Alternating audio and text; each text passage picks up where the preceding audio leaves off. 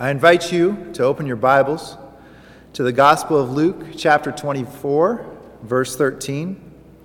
Um, and last week we celebrated the resurrection of Jesus together, even if we couldn't exactly celebrate together. Um, and Jesus' story had come full circle.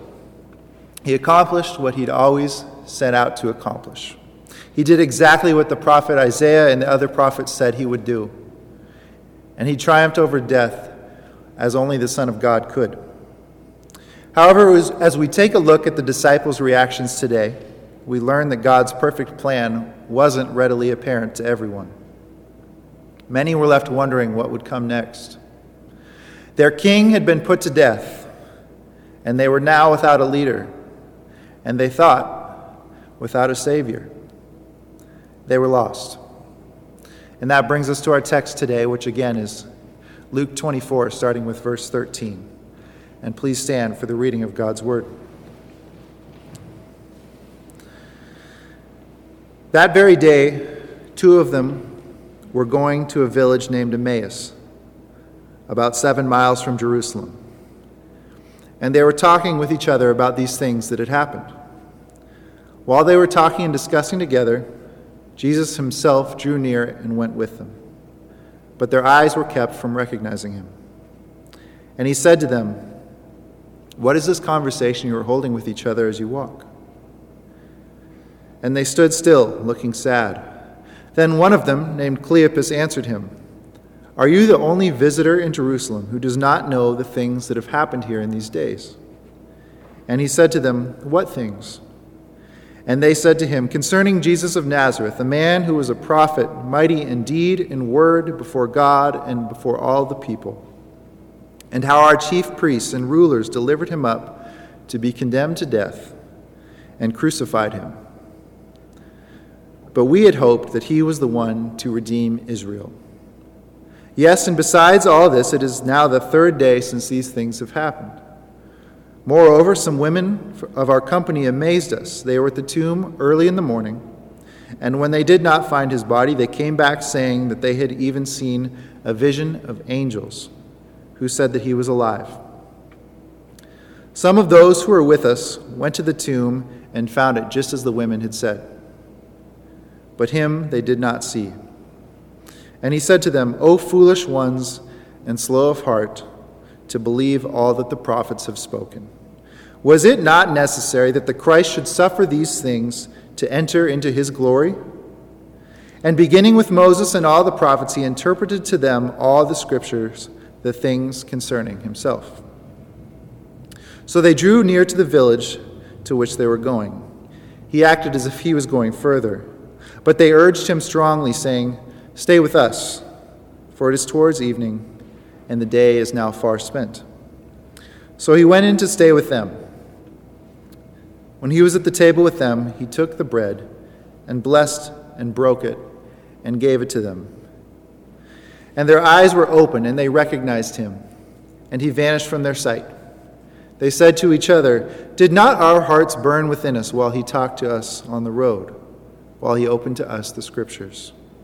And they rose the same hour and returned to Jerusalem, and they found the eleven and those who were with them gathered together, saying, The Lord has risen indeed and has appeared to Simon. Then they told what had happened on the road and how it was known to them in the breaking of the bread. Word of the Lord. Let's pray. Father in heaven, only you truly know what is happening in our world whether 2,000 years ago, during this pandemic right now, or in the future. May your words bring us comfort and encourage us to have faith that you truly have everything under control. Amen. You may be seated. You know, I think that maybe it's been just long enough since this particular event. Um, it's probably still risky to bring it up for some, but I'm going to do that anyway. Um, and we're going to talk about this. So the year was 2015, and it was early February. I was working graveyard shifts at Home Depot at the time, but had this particular Sunday night free. And so, along with most everyone I know, especially in the Pacific Northwest, but around the country, I spent my evening in a restaurant, shoulder to shoulder with mostly strangers, staring at one of the many big screen TVs spread throughout the establishment. And for over three hours, along with more than a hundred other people, I cheered and I booed and I sweat as the Seahawks battled the Patriots in Super Bowl 49. What an emotional game it was. The momentum had changed over and over again. Tom Brady, the greatest quarterback of all time, led his team down the field to take the lead with only a couple of minutes left remaining. The atmosphere, which was once and usually obnoxiously loud and full of life, had grown quiet. But we had Russell Wilson. And not to be outdone, he led his team right down the field as well. And if you want to talk about miracles, go ahead and look up Jermaine Kearse's catch with 90 seconds left. That was a miracle.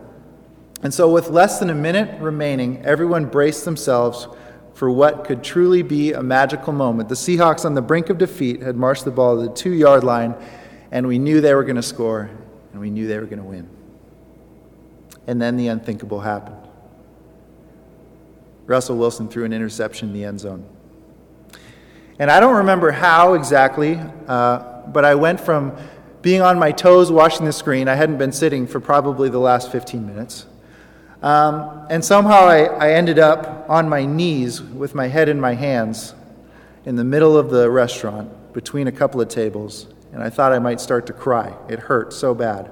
And that might seem like a bit of a stretch, but for those of you who watched the Seahawks Niners game here at church last year and saw me react to that game can probably attest that I do get a little too excited while watching football. But Wilson throws this interception, and the place goes absolutely silent. But there were, for a few moments, still maybe a slight glimmer of hope. Maybe there was a penalty, a flag on the field, and the interception would be overturned. But after a few moments, we realized that that wasn't going to happen. Maybe Brady would get knocked backwards for a safety on the next play, and the Seahawks would get the ball back with a slight chance of winning still. But as always, Michael Bennett jumped off sides, and uh, the clock wound down to zero, and the game was over. Within minutes, everyone had paid their bills, and we were walking out into the cold and the dark.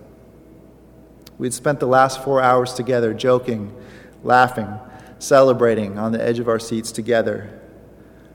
But now there was nothing left to say. We were together, alone, trying to process the unthinkable ending we had just witnessed. A man wearing a Patriots jersey cheered and mocked us as we moped past him towards our cars. We lacked the energy or motivation to stand up for ourselves or to even stand up for the team. How could Russell Wilson fail? More importantly, why didn't they just give the ball to Marshawn Lynch? That was a difficult and confusing journey home. That was a long car ride. As the companions in our text today trudged towards Emmaus, after those devastating few days, they may have felt some of the same feelings, though those obviously those feelings would be amplified. Um, rather than watching and rooting for Jesus for a few months, they had devoted their lives and attached all of their hope to him. And what a traumatic experience they'd been through. They'd had their world completely torn apart. And surely there were a few points during the crucifixion, during Jesus' arrest, where they hoped and they thought that maybe there was a glimmer of hope. Maybe Jesus would pull himself off the cross. Maybe a miracle would take place and Jesus would, would surprise everybody and pull himself off the cross and live. But that didn't happen. And Jesus died. And when that tomb was sealed, they knew it was over. And so I encourage you to put yourself in their shoes for a moment walking along a dirt road from a big city. You've just lost everything you've put your hope and your faith in. And now you have to start over. You might have to find a job.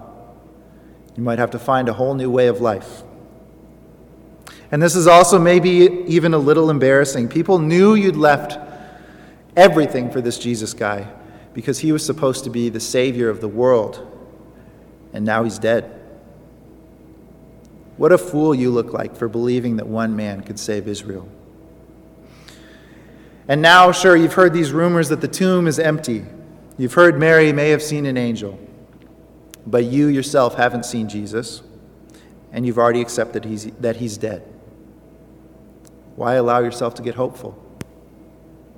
Sure, he raised Lazarus from the dead, but could he really bring himself back to life? Uh, probably not. You speak in quiet, mumbled tones with your companion. You endure extended stretches of silence as you walk together, trying to come to grips with what you've just lost. How could Jesus fail? Was this really God's plan? You see, we don't always see what Jesus is doing. In our limited ability to process, it's easy to lose sight or to never even gain sight of how God is working in our lives and the lives around us, how God is working through a broken world. But Jesus provides the answers and the hope that we seek. Jesus walks with and listens to us through our confusion. He explains God's promises through the Word. And Christ reveals himself as a Savior and comes to us in the breaking of the bread. Truly, God gives us a brand new perspective, even when, and maybe especially when, we are, un, we are unable to comprehend what's going on in this broken world. Given the circumstances we live in today, isn't that great news?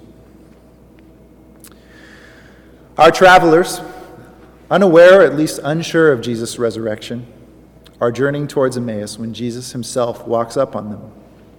But their eyes were kept from recognizing him. And what exactly does that mean? There are two likely explanations for this. Either their eyes are held back because of their sinful condition, implying that without Christ, man is blind to the presence and the works of Jesus around him. Or God purposely held their eyes back so that Jesus could teach, and so that the recognition would come instead with the breaking of the bread.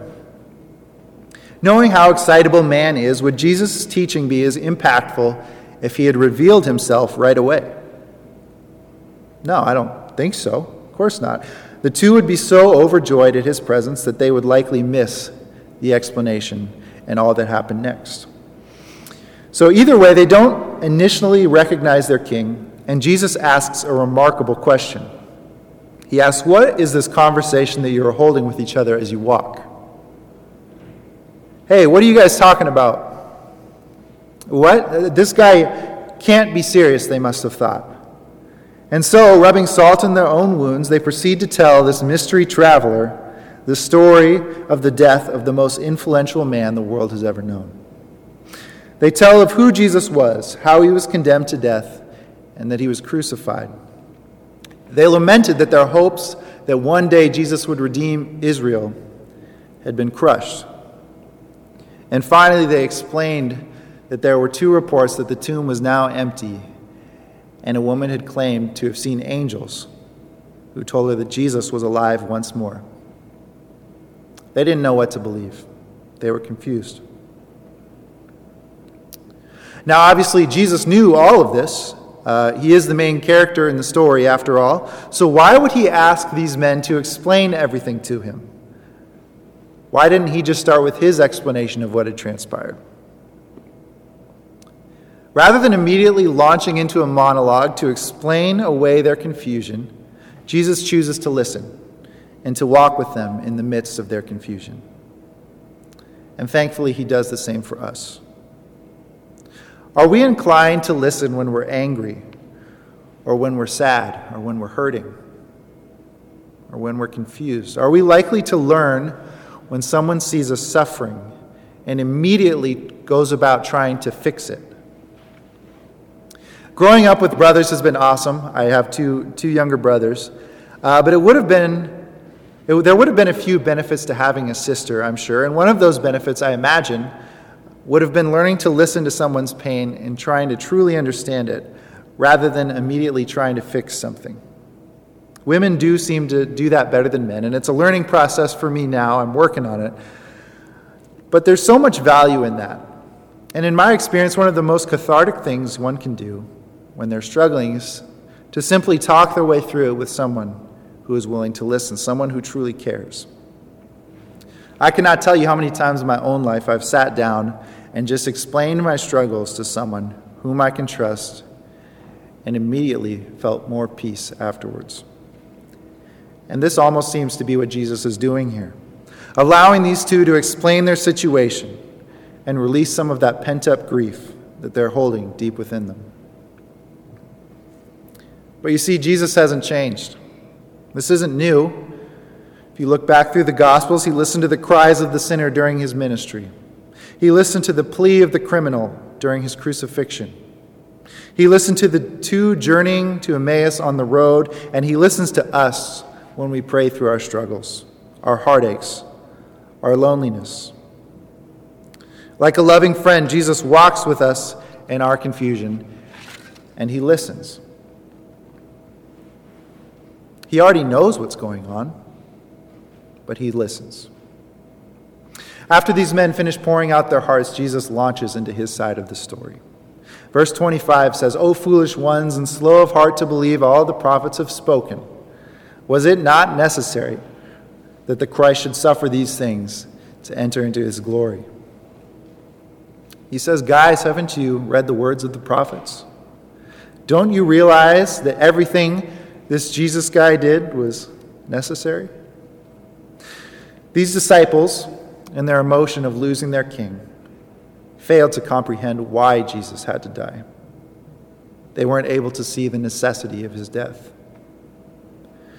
Instead, they saw the events from only their human perspective, a perspective that painted a completely different picture than the reality. The reality that Jesus had to die in order to save us from our sins. The reality that through death, Jesus actually did reconcile Israel, just as they'd hoped. And the truth was right there in the scriptures for them. And so now it's Jesus' turn to talk, and he spends the rest of their journey teaching these disciples about the prophecies, walking them through the scriptures, with the very, starting from the very beginning so that they can truly understand what Jesus' life was meant to accomplish. He explains the scripture as only he could, and that's important for us to remember today.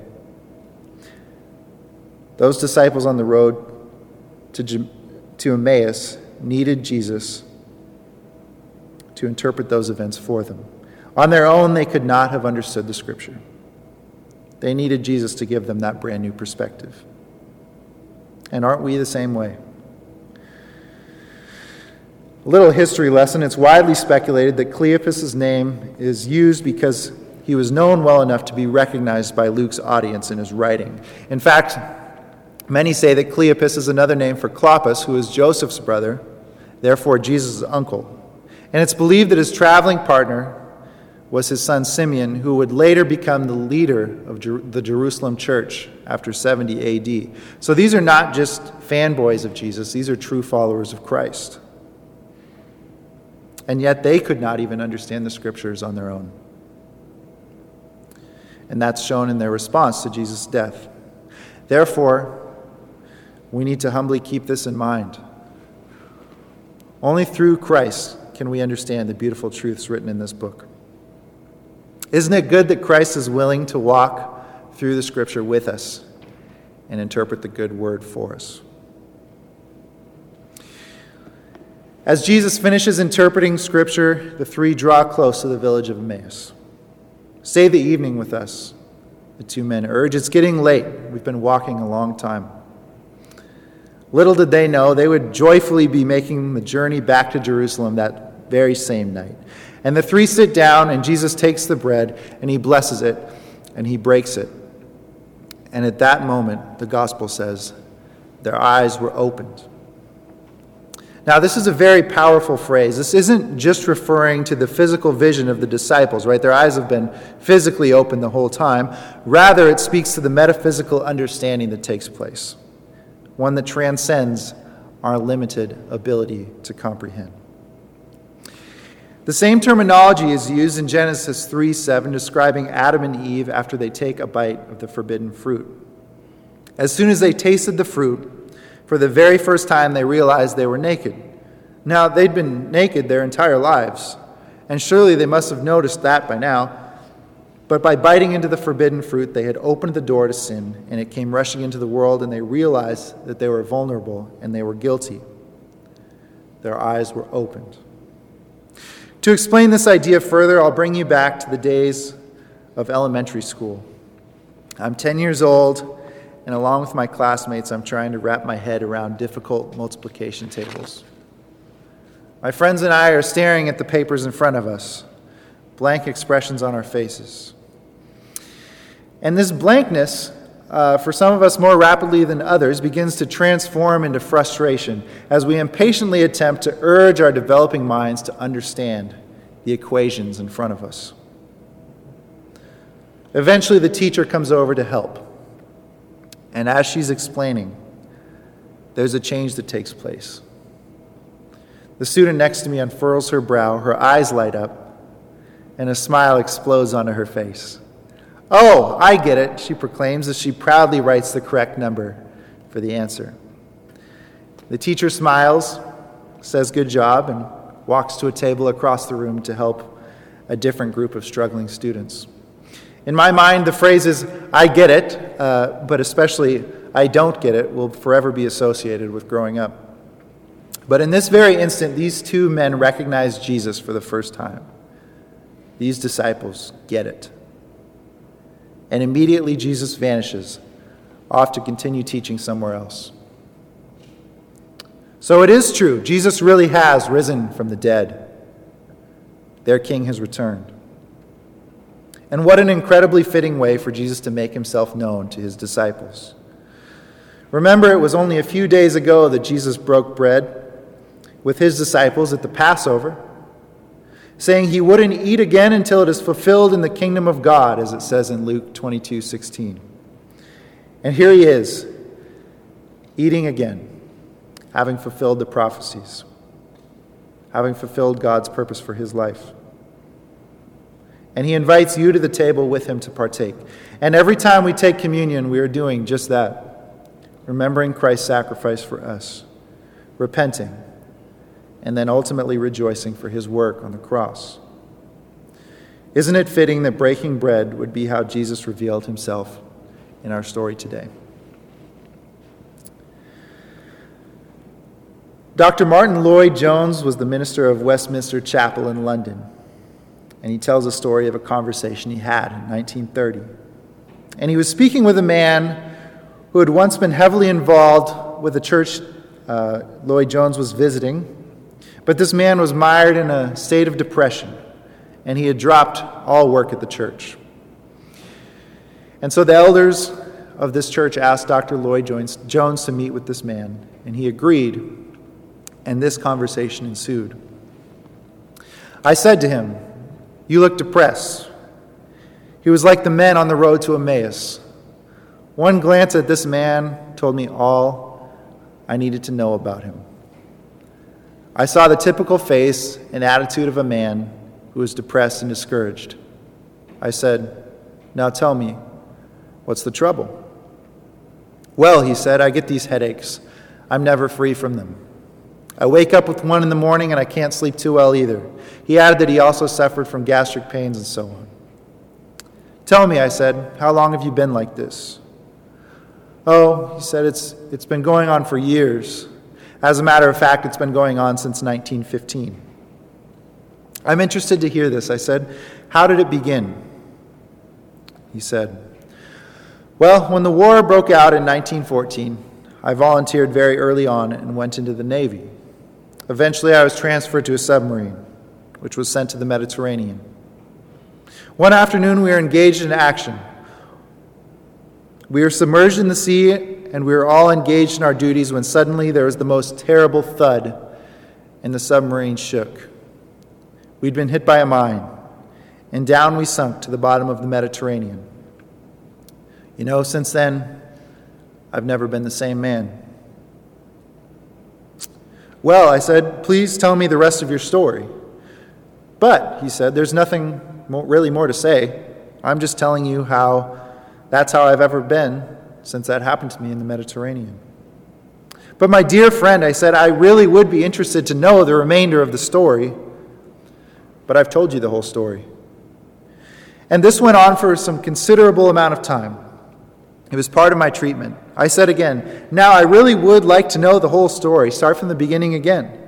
And he told me how he had volunteered, he joined the Navy, he was posted on a submarine, submarine, went to the Mediterranean, and everything was all right until the afternoon they were engaged in combat. And the sudden thud and the shaking, and down to the bottom of the Mediterranean they went, and I've been like this ever since. Again, I said, Tell me the rest of the story. And I took him step by step. We came to that dramatic afternoon the thud, the shaking of the submarine. Down it went to the bottom of the Mediterranean. Go on, I said. There's nothing more to be said. I said, Are you still at the bottom of the Mediterranean? You see, physically he was not, but mentally he was. He had remained at the bottom of the Mediterranean ever since. So I went on to say to him, That's your whole trouble. All your troubles are due to the fact that in your own mind, you are still at the bottom of the Mediterranean. Why didn't you tell me that somehow or another you came up to the surface? Or that someone on another ship saw you, got a hold of you, and got you aboard his ship?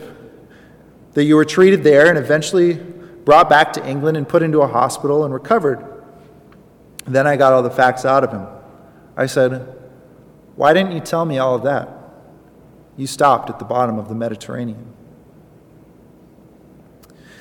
This man's pers- perspective was so fixated on what went wrong that he couldn't even recognize what went right. And that was the problem with these two disciples walking to Emmaus. And, folks, that's true of us too today. We can get stuck at the bottom of the Mediterranean. With this virus going around, there's some, a lot of things that have changed. Um, and I'm going to just be perfectly honest with you. I am sick of using Zoom and Facebook Live. I miss all of you. I especially miss my grandparents, who I'm not able to see in person. And I can tell you with absolute certainty at this point, I really don't like preaching to an almost empty sanctuary. It's not, not ideal. And I will admit that I have let those feelings of confusion and frustration block me from seeing what Jesus has really been up to. But through Jesus, we are able to see the world with a brand new perspective. We more clearly see the teachers in our community working their very hardest to provide an education for our children. We see grocery store clerks in a new, much more compassionate light as they work day after day in difficult situations. And how about our friends and our family and our neighbors who are working in the medical field? Sacrificing time with loved ones, sacrificing sleep, all to help us stay healthy. Praise God for them. So, to everyone listening or watching on Facebook Live, let me, let me remind you today Jesus will walk alongside you during these confusing times in which we live. Jesus will speak to you through the Word of God, and Jesus will open your eyes and give you a brand new perspective. He's at work among us right now. And what he's doing now will certainly show up down the road. Jesus provides the answers, and he provides the hope. Trust that he will. Amen.